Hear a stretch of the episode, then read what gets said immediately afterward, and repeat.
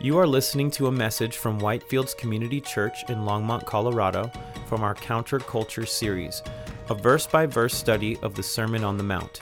For more media content or to find out more about our church, visit us online at whitefieldschurch.com. Now, here's Pastor Nick. William Shakespeare said that all the world is a stage and the men and women are merely players.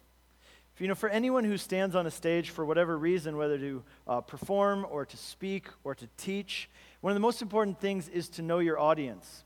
It, you know, are you speaking to a group of kindergartners? Are you speaking to a group of college students? The, the people you're speaking to, who you're doing something for or unto, that affects very much what you do and how you do it. So, for, you know, I just mentioned that Pastor Jeff and I were heading over to Eastern Europe uh, tomorrow to do ministry. And when you speak internationally, that's very important. It's important to know your audience. Uh, you speak differently, you use different analogies.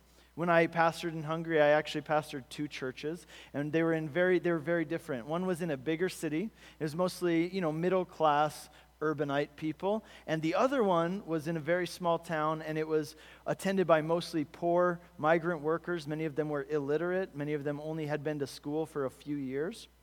And the way that I spoke to each of those groups was very different because of, you know, who they were. I had to know my audience. So it's always important to know your audience. And I think that for most of us, uh, knowing our audience is something that we intuitively do because our actions are affected by who we do something for and why we do those things.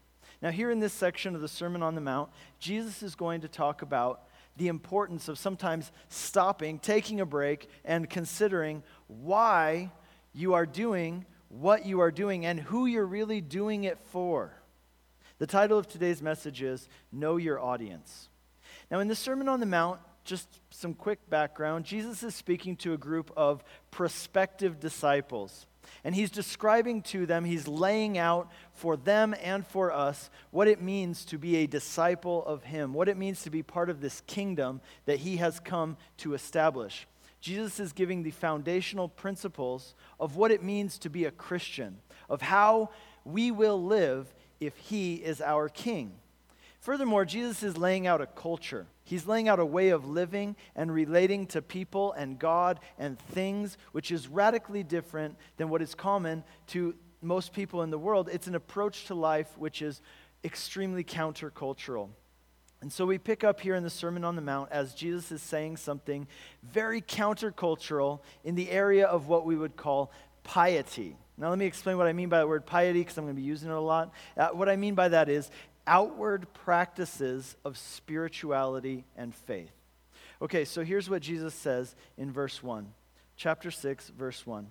Beware of practicing your righteousness before other people in order to be seen by them, for then you will have no reward from your Father who is in heaven. In the last chapter, in chapter 5, Jesus, especially towards the end, talked a lot about this topic of righteousness. And the main point that he was making is this that righteousness is not only an issue of your actions, righteousness is more than that, it's actually an issue of your heart. In other words, God isn't only interested in your outward actions and the things that you actually do outwardly, God cares also very much about what's going on inside your heart and in your mind. Now, in chapter 5, Jesus talked about righteousness mostly in terms of morality. But here in chapter 6, Jesus is going to be talking about righteousness as regards piety. Now, again, piety being outward practices of spirituality and faith. These are things like going to church, reading your Bible, fasting, giving of tithes and offerings, doing charitable deeds, these kinds of things. Now, it's important to notice this that both of these things are important to God. These are two aspects of righteousness, and both are important to God, both morality and piety.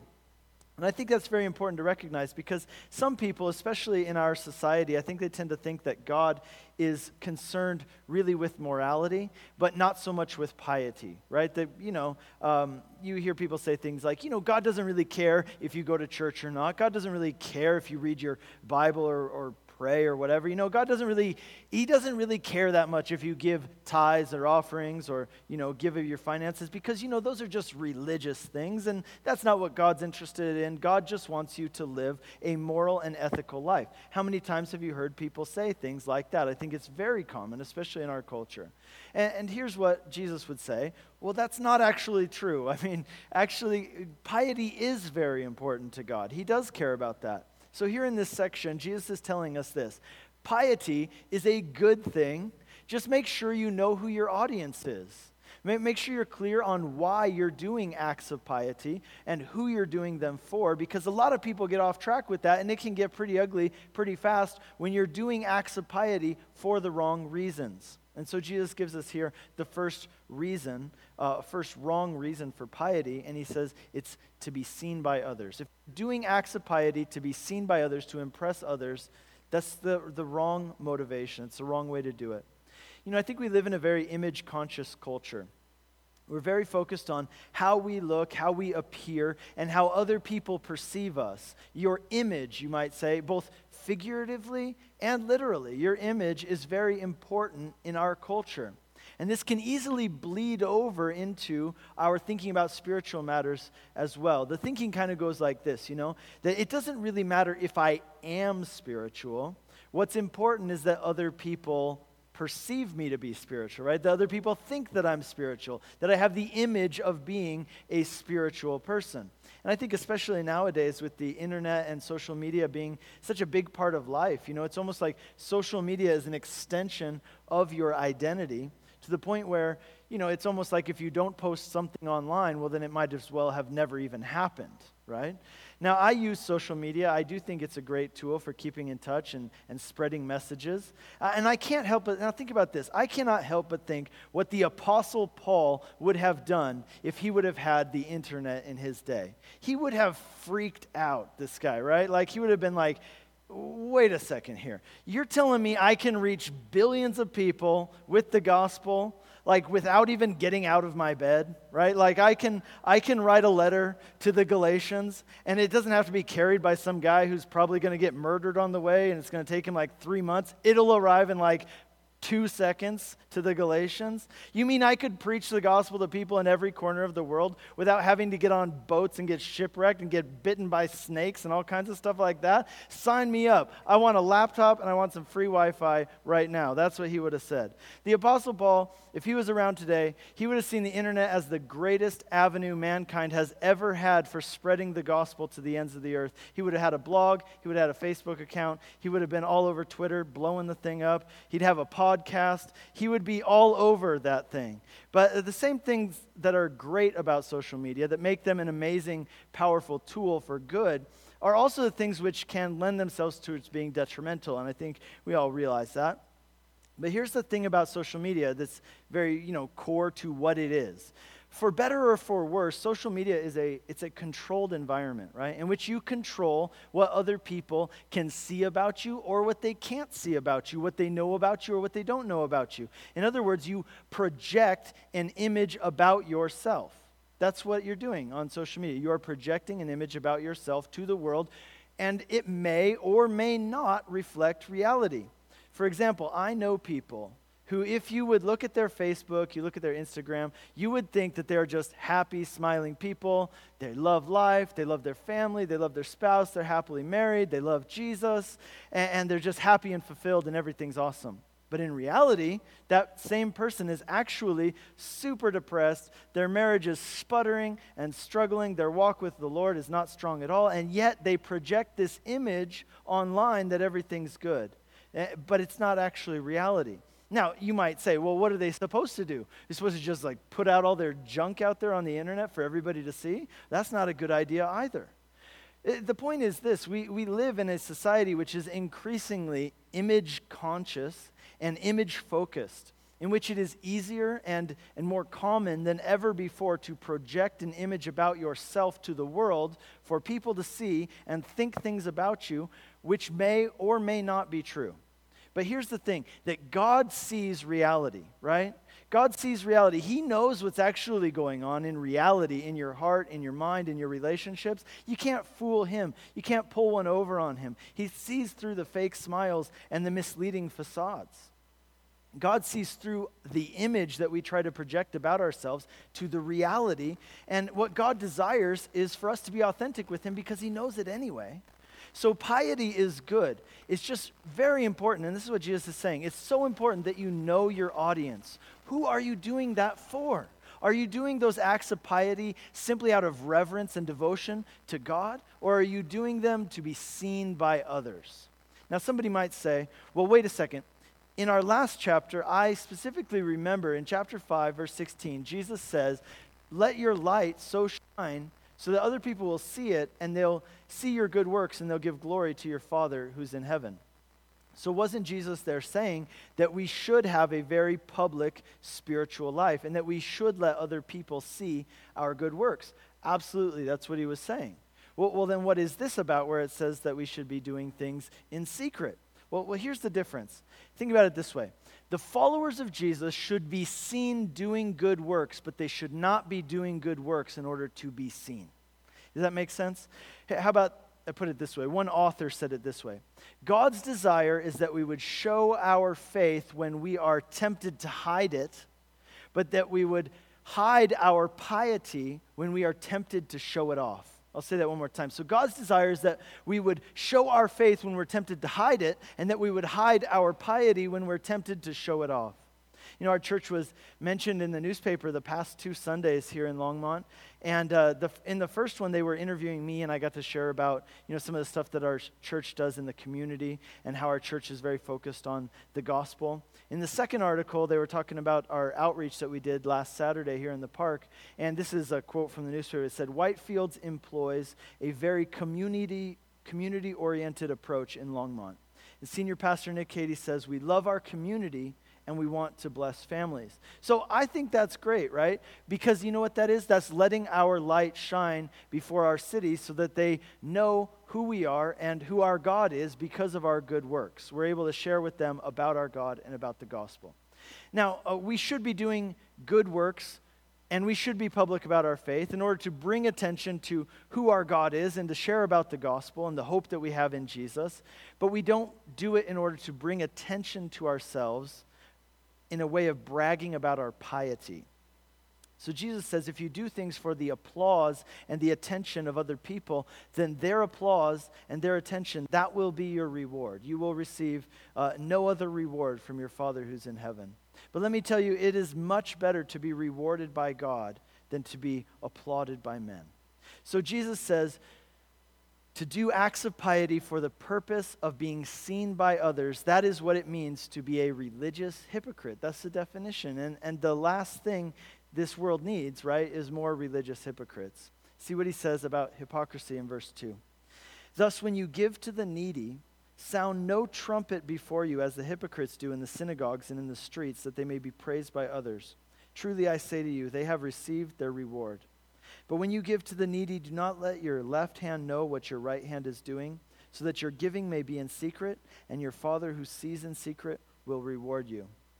Now, Jesus uses this word hypocrite to describe these people.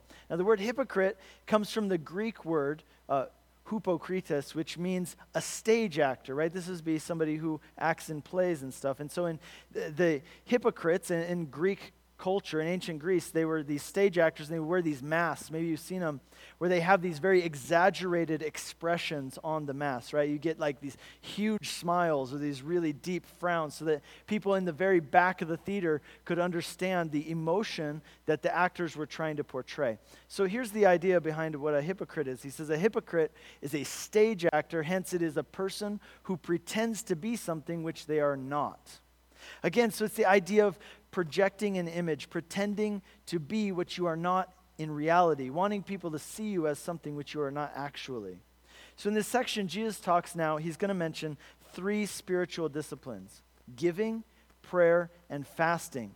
Now, these three spiritual disciplines uh, were and are to this day the central requirements of uh, pietistic Ju- uh, Judaism. In other words, personal piety, personal religion in Judaism. If you were a, this is central to the idea of what it means to be a good religious Jew charitable giving, prayer, and fasting. So Jesus says, when you give to the needy, don't sound a trumpet before you as the hypocrites do. Now, what Jesus is referring to is that this was an actual practice of some Pharisees in that day. The, the way that charitable giving was generally done through, was, in that time was through the temple or through local synagogues. And the people would give their money to the synagogue or the, to the temple leaders, and the temple leaders or the synagogue leaders would then distribute that money to the poor, or they would use it to feed the poor or take care of the poor. It was all done very uh, discreetly, it was done anonymously. And this is something we do even in our church. I mean, this is something many, many churches do today. We do benevolence, and we do it discreetly and anonymously. The problem was that if the, that the Pharisees began to think, well, if I give anonymously through the temple or through the synagogue, well, then how will people know about my giving? Well, how will people find out about it if they don't see me do it? How will people know how generous I am because I'm a good religious person? And so here's what some of the Pharisees started doing they would literally go into the streets and blow a trumpet, and that would be a sign for all the poor people to gather around and they would hand out money to the poor people, just like right in their hand, or they'd hand out things to them. They were literally tooting their own horn, right? And so they, they would just blow this horn, all the poor people would gather around and they'd give out the money, and it was a public thing. Everybody could see, oh, wow, how great this person is that he gives to the poor like this. Uh, but Jesus says the people who do that, they're hypocrites because they aren't actually concerned with helping the poor. They're not actually concerned with pleasing God. What they're doing is they're just doing it to impress other people. And that's not right, it's rotten. Instead, Jesus says, when you give, Notice he doesn't say if you give, because Jesus expected that his followers would be generous with their giving, because that's who God has been to us. God has been generous, and he has given to us. So Jesus says, not if you give, but when you give, don't even let your right hand know, or sorry, don't even let your left hand know what your right hand is doing. Now, obviously, that's a figure of speech, but the point is, do your giving discreetly and don't make a show out of it, so much so that if it were even possible, you wouldn't even let yourself know about what you're doing. In other words, Jesus is telling us don't allow yourself any kind of indulgent self congratulations for the things that you do. If you give with your right hand, don't let your left hand pat you on the back, is another way of putting it. Don't, don't get in the mode of thinking, yeah, you know, I, I really do give a lot. You know, I really do give more than others. You know, if everybody else around here gave like me, things would be a lot different. Things would be good. Jesus says, no, don't allow yourself indulgent self congratulations when you do good things if you're really doing it for God, if you're really doing it to help other people, then don't make a show out of it and don't congratulate yourself for it. Don't pat yourself on the back. Just do it.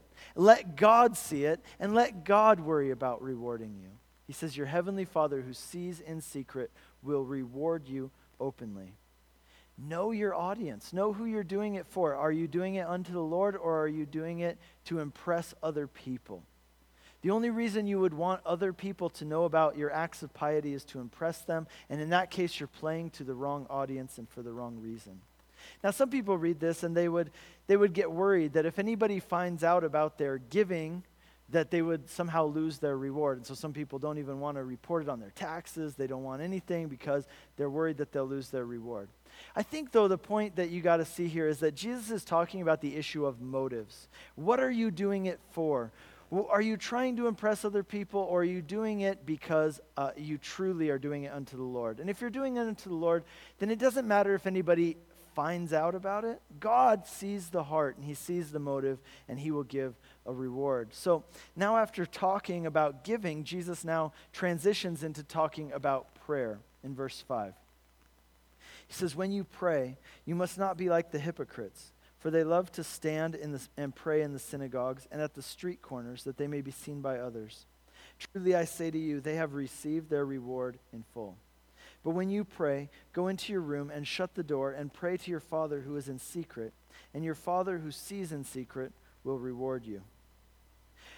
Again, like with giving, Jesus doesn't say if you pray, he says when you pray. The assumption is that disciples of Jesus will pray. Jesus' disciples, though, he says they shouldn't pray like the hypocrites do. Now, how did the hypocrites do it? The hypocrites loved to be seen by others, so they would stand on the street corners and pray.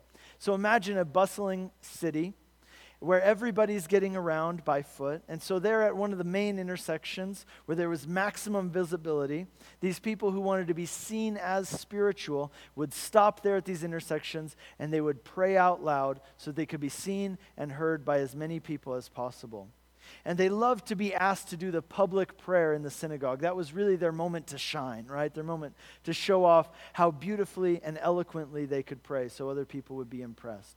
In other words, th- these people weren't out there uh, praying for a desire, out of a desire to seek God or uh, to pour out their hearts to God. For them, prayer was an exhibition, an exhibition of their knowledge and their eloquence. For them, prayer was hardly about God at all, actually, because it was really more of an opportunity for them to build a, rela- a reputation and an image for themselves as a upstanding spiritual person.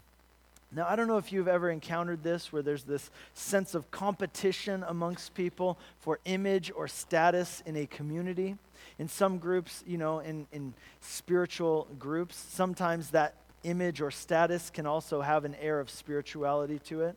Honestly, I got to be honest, I, I, this isn't something that I find a lot here at Whitefields, but I have seen it in other places. Like we used to work with a Bible college, and we'd see it a lot amongst the Bible college students. You know, this big effort to prove how spiritual are, that you're more spiritual than most, that you're really close to God because you are the most eloquent prayer of the group, right? Or, or you're the one who really worships, right? Like you burn through a box of tissues every single time, right? Like you got a subscription where Amazon just sends you those big packs of tissue boxes because whenever you worship, you're in the front row, hands raised, on your knees, tears, mucus everywhere, and you're just going for it in worship because you are really serious about worship, right? And, and you know, the, the point is, what's the point in worshiping if nobody sees you, right? You know, I mean, just, and to be clear, I want to say this. I, I think that being expressive in worship and connecting with God is a good thing. I would encourage all of us to do that. I think that public prayer is a good thing. But again, the point is, Jesus is asking about motives. Why are you doing it? Who are you doing it for? Are you trying to impress other people with it? You, you know, you can do the exact same action for good, sincere reasons, or you can do that same exact action for hypocritical reasons. It's really an issue of the heart, and that's what Jesus is speaking about. You know, last Saturday during our outreach, I was out there with one of our elders, and uh, we were talking to a family from the community who had come out for the event. Now, this family was from Lyons, and they owned a ranch there that got flooded and uh, you know now they've moved here into town and they're just really struggling because they still got to pay mortgage on their ranch out there even though they're not living there and they got to pay for a house here. So they're struggling to make ends meet. And uh, and this guy this elder from whitefields i was standing there with we were talking to this family and, and he says right there in the middle of the park he says hey can i pray for you? And so he, he put his hand on him and he prayed for him right there that god would provide for him and take care of him and see, this, see them through this time. Now was that a public prayer yeah, of course it was a public prayer. Did a whole bunch of people see him do that? Probably yes. But was he doing it in order to be seen by people, in order to impress people with uh, the fact that he's so spiritual? Well, not at all. He just cared about this family and wanted to bless them and, and ask God to help them in their difficulty. You see, it's not that there's something wrong with public prayer or, or with expressive worship. That's not the issue at all. The issue is why are you doing it? What are you doing it for? It's about knowing your audience and doing it unto the Lord from a pure heart. Or are you doing it to be seen by others and to impress them? That's the question. So Jesus says if the goal of prayer is to seek God and to speak to God, then it shouldn't matter if anybody ever sees you doing it. It shouldn't matter if anybody ever hears you. If you're talking to God, then it doesn't matter if your prayers are eloquent or if you're stumbling and awkward, right? It, because you're talking to God. He doesn't need your eloquent words. He sees your heart and he, he already knows your needs anyway. So when you pray, Jesus says, don't do it for the show. He says, get alone with God where nobody can see you, where nobody can hear you, and just make it about you and God. The point is knowing your audience. Who are you doing it for? And if God is your audience, then it doesn't matter if anybody sees you. It doesn't matter if anybody knows how long you prayed or what you prayed for or how eloquent your prayers were.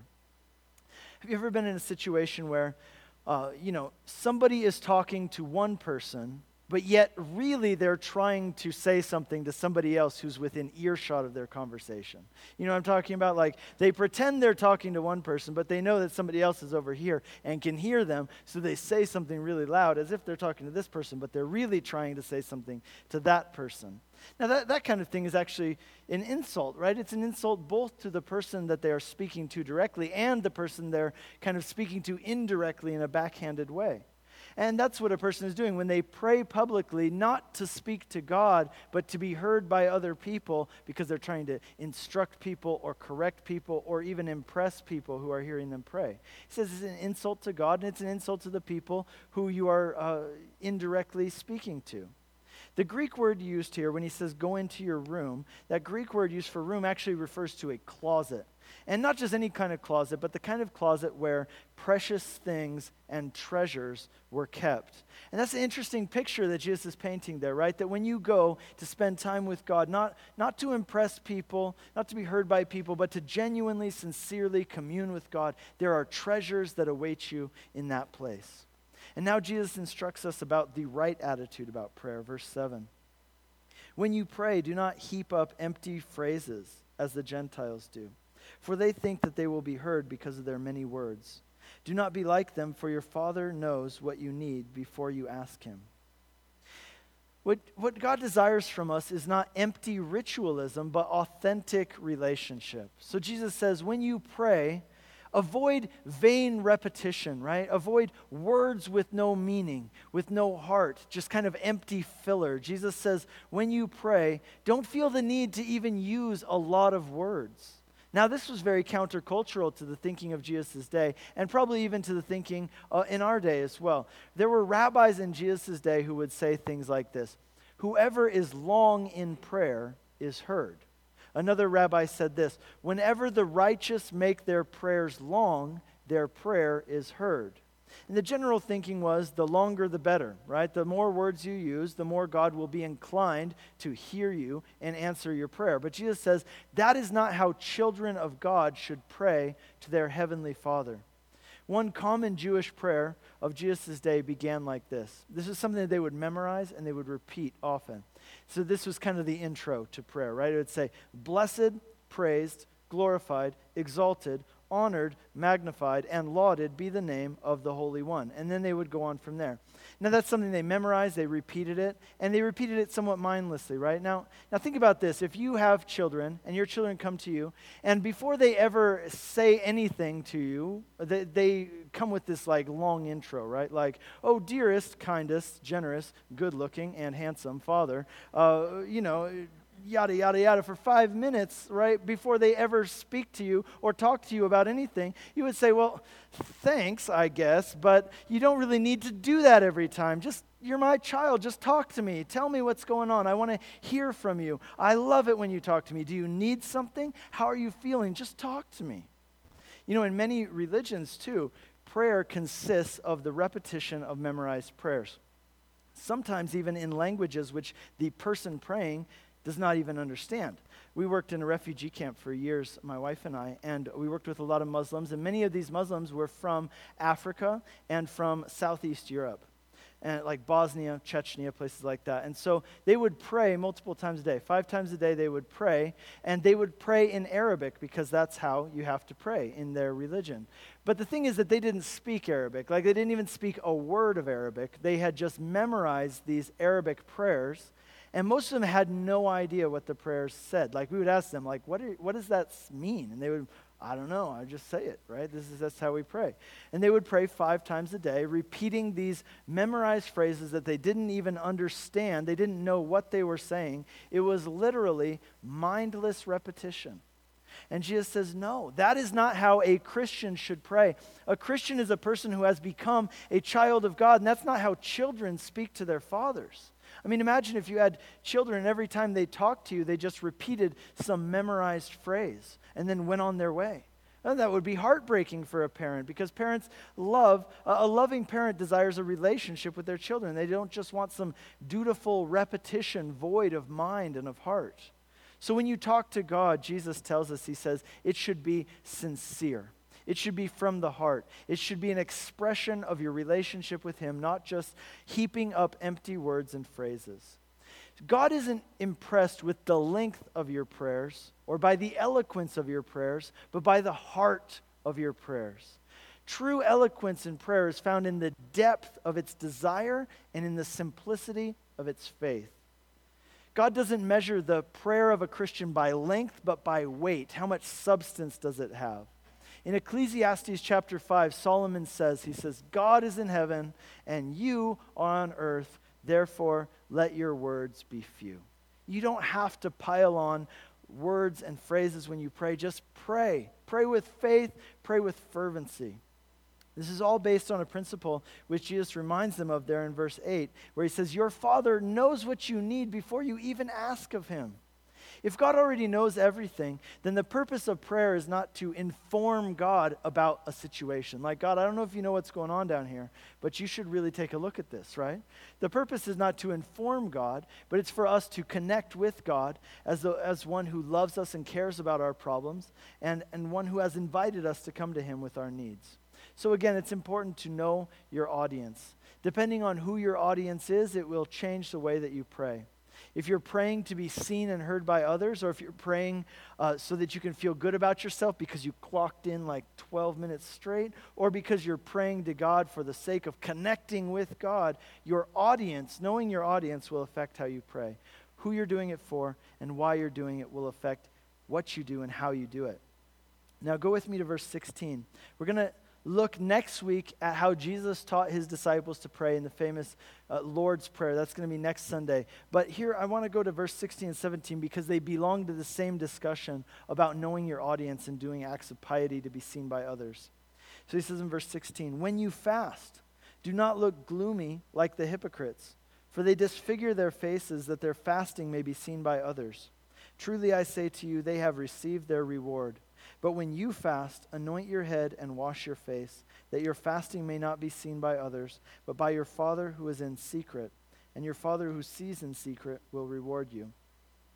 Now, like with giving and praying, Jesus assumes that his followers will fast. For people in Jesus' day, fasting was considered a core spiritual discipline. And observant Jews would fast twice a week, on Monday and on Thursday. The reason? Because Monday was the day that Moses went up the mountain to receive the law, and Thursday was the day that he came down.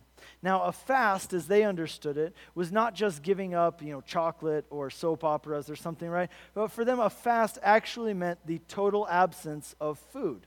Now, it is my observation that fasting is something which most evangelical Christians today do not practice regularly, but I think that in our day and age and in our culture, we need the spiritual discipline of fasting perhaps more than any other time in history.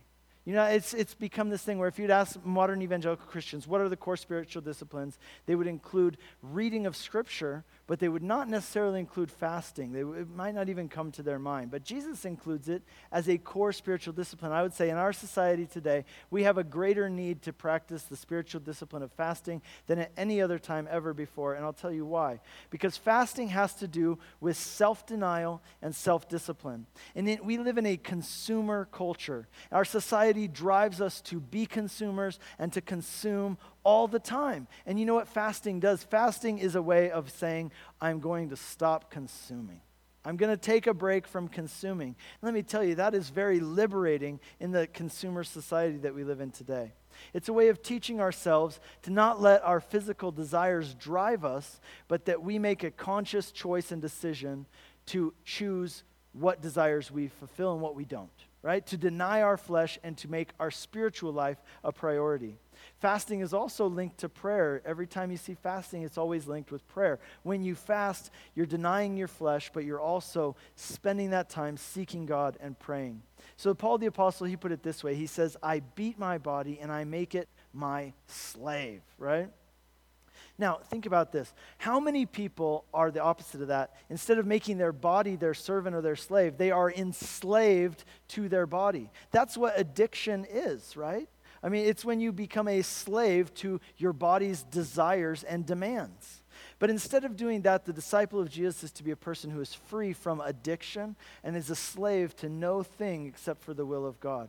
Fasting is a way for us to set our priorities and say, I will not be a slave to my body, but I will train myself in self discipline and self control. I will not be a constant consumer. I will take a break from consumption and deny my flesh in order to focus on spiritual things. So, fasting is a good thing. It's something that Jesus assumed his followers would do, but he wanted to make sure that they didn't do it the, the way that some people did it. Now, when the Pharisees would fast, clearly, here's what they would do they wanted to make sure that everybody knew about it. So they would not wash themselves. They'd just look terrible. And they'd walk around with long faces, moaning and groaning about how hungry they were and how hard it was to, to be a follower of God. But you know what? Uh, their goal was to show how spiritual they are. But Jesus says, no. No. He says, consider your audience. Who are you doing this for? Are you doing this to impress other people are you doing it for the Lord? If you're really doing it for sincere reasons, here's the test don't let anybody know about it. Don't post about it on Facebook like, man, I'm fasting this week and it's super hard. But you know, some people got to do it because that's just what you do when you're hardcore about Jesus. You know, he says, don't take a picture of yourself with this frowny face and post it on Instagram. I'm hungry and now I know how people in third world countries feel, right? No, instead, just put on nice clothes, fix yourself up, make yourself look good so that no one would ever know that you're fasting. Just keep it between you and God. You see, if William Shakespeare is right and the whole world is a stage and we're all actors and actresses, then when it comes to the area of piety, make sure that you're performing for an audience of one. Make sure that there is only one person who you're trying to impress and trying to please God Himself. That there's one individual you're doing these things for and whose approval matters to you, and that's God Himself. This is the point of what Jesus is saying in this section. And it's an important point that piety is a good thing. You should pray. You should read your Bible. You should go to church. You should give. You should fast. These are spiritual disciplines that make you stronger. There are ways that you exercise your faith. There are ways that you partner with God to become the man or the woman of God that He desires you to be. But just make sure you're doing it for the right audience. Make sure you're clear on why you're doing those things, who you're doing them for, because a lot of people get off track with that. And, and rather than doing those things unto the Lord, they do them to be seen by other people in order to build a image or a reputation or a persona about themselves which may or may not be true but it's all about what other people think about them. You know the message of the gospel in closing the message of the gospel is that god loves you. He loves you not because you're a good person. He loves you in spite of your flaws and your failures and your sins. In fact, before you ever loved him or before the thought ever came into your mind that you might even remotely like him, God loved you so much that he did something incredibly radical, that he might make you his own. The God of the universe, perfect, holy, transcendent, he took on human flesh and he walked the dusty streets of this world. Why? In order to relate to you, in order to show you his ways. But even more than that, he came to save you by giving his life for you in exchange for you. He lived a perfect life. He died a sacrificial death in order to take the judgment for your sins upon himself. And having died, he overcame death and the grave. He blew a hole in the prison walls of death and rose from the dead in order to make a way for us also to escape death and have eternal life through him. That is the good news of the gospel. That's what the word gospel means. It means good news. And because of the gospel, here's the amazing thing that we who were at one time enemies of God, we can now become children of God we can receive a new identity, a new future in Him because of what He has done for us. You can relate to God as a child relates to a loving father. And here's what that means, and here's how it all ties in. As a result of that, because of the gospel, you don't have to worry about putting on a show. Do you realize that? You can relax. Like, you don't have to put on a show because God knows you fully he sees beyond the facades and the masks. He sees down to the reality of who you really are in your heart of hearts, and He loves you completely. And you know what that means? It means that you're free. You're free to be real. You're free to be honest. You're free to be yourself. Because God knows who you really are, and yet He loves you completely. You see, that's the thing about putting on masks. We all kind of have this assumption that either we can be fully known or fully loved, but not both. Because if somebody were to know us fully, they wouldn't be able to love us. And in order to be loved fully, we have to keep some things secret or we have to project a certain image. But here's the message of the gospel that God knows you fully, and yet he loves you completely. And because of that, you're free. You're free to stop putting on a show, you're free to just be who you are. Do you understand what, what an incredible sense of security that gives a person? The message of the gospel is that God knows you fully and he loves you completely. And because that's true, it means you're free to stop pretending. You're free to seek God from a pure heart and an honest heart. You're free to pray and give and fast, and all for the right motives. Not to be seen by other people, but in order to develop and foster this relationship with God. And it's when you do it that way that you receive your reward from him. Amen? Would you please stand with me and pray? Lord Jesus, we thank you so much. We thank you for the gospel. We thank you that before we ever loved you or even remotely liked you, Lord, that you loved us so much that you came and you gave your life for us in order that we might be children of God. And what an amazing thing that is. And Lord, may we truly relate to you as a father. May we speak to you as a father. May we do things unto you as a child unto a father who is completely secure in the love of that father for them. Lord, would you do that for us? Would you enliven our hearts and refresh that sense of what the gospel means for us as we go today, that we might live unto you? In Jesus' name we pray. Amen. This message was brought to you by Whitefields Community Church in Longmont, Colorado. For more media content or to find out more about our church, visit us online at whitefieldschurch.com. That's whitefieldschurch.com.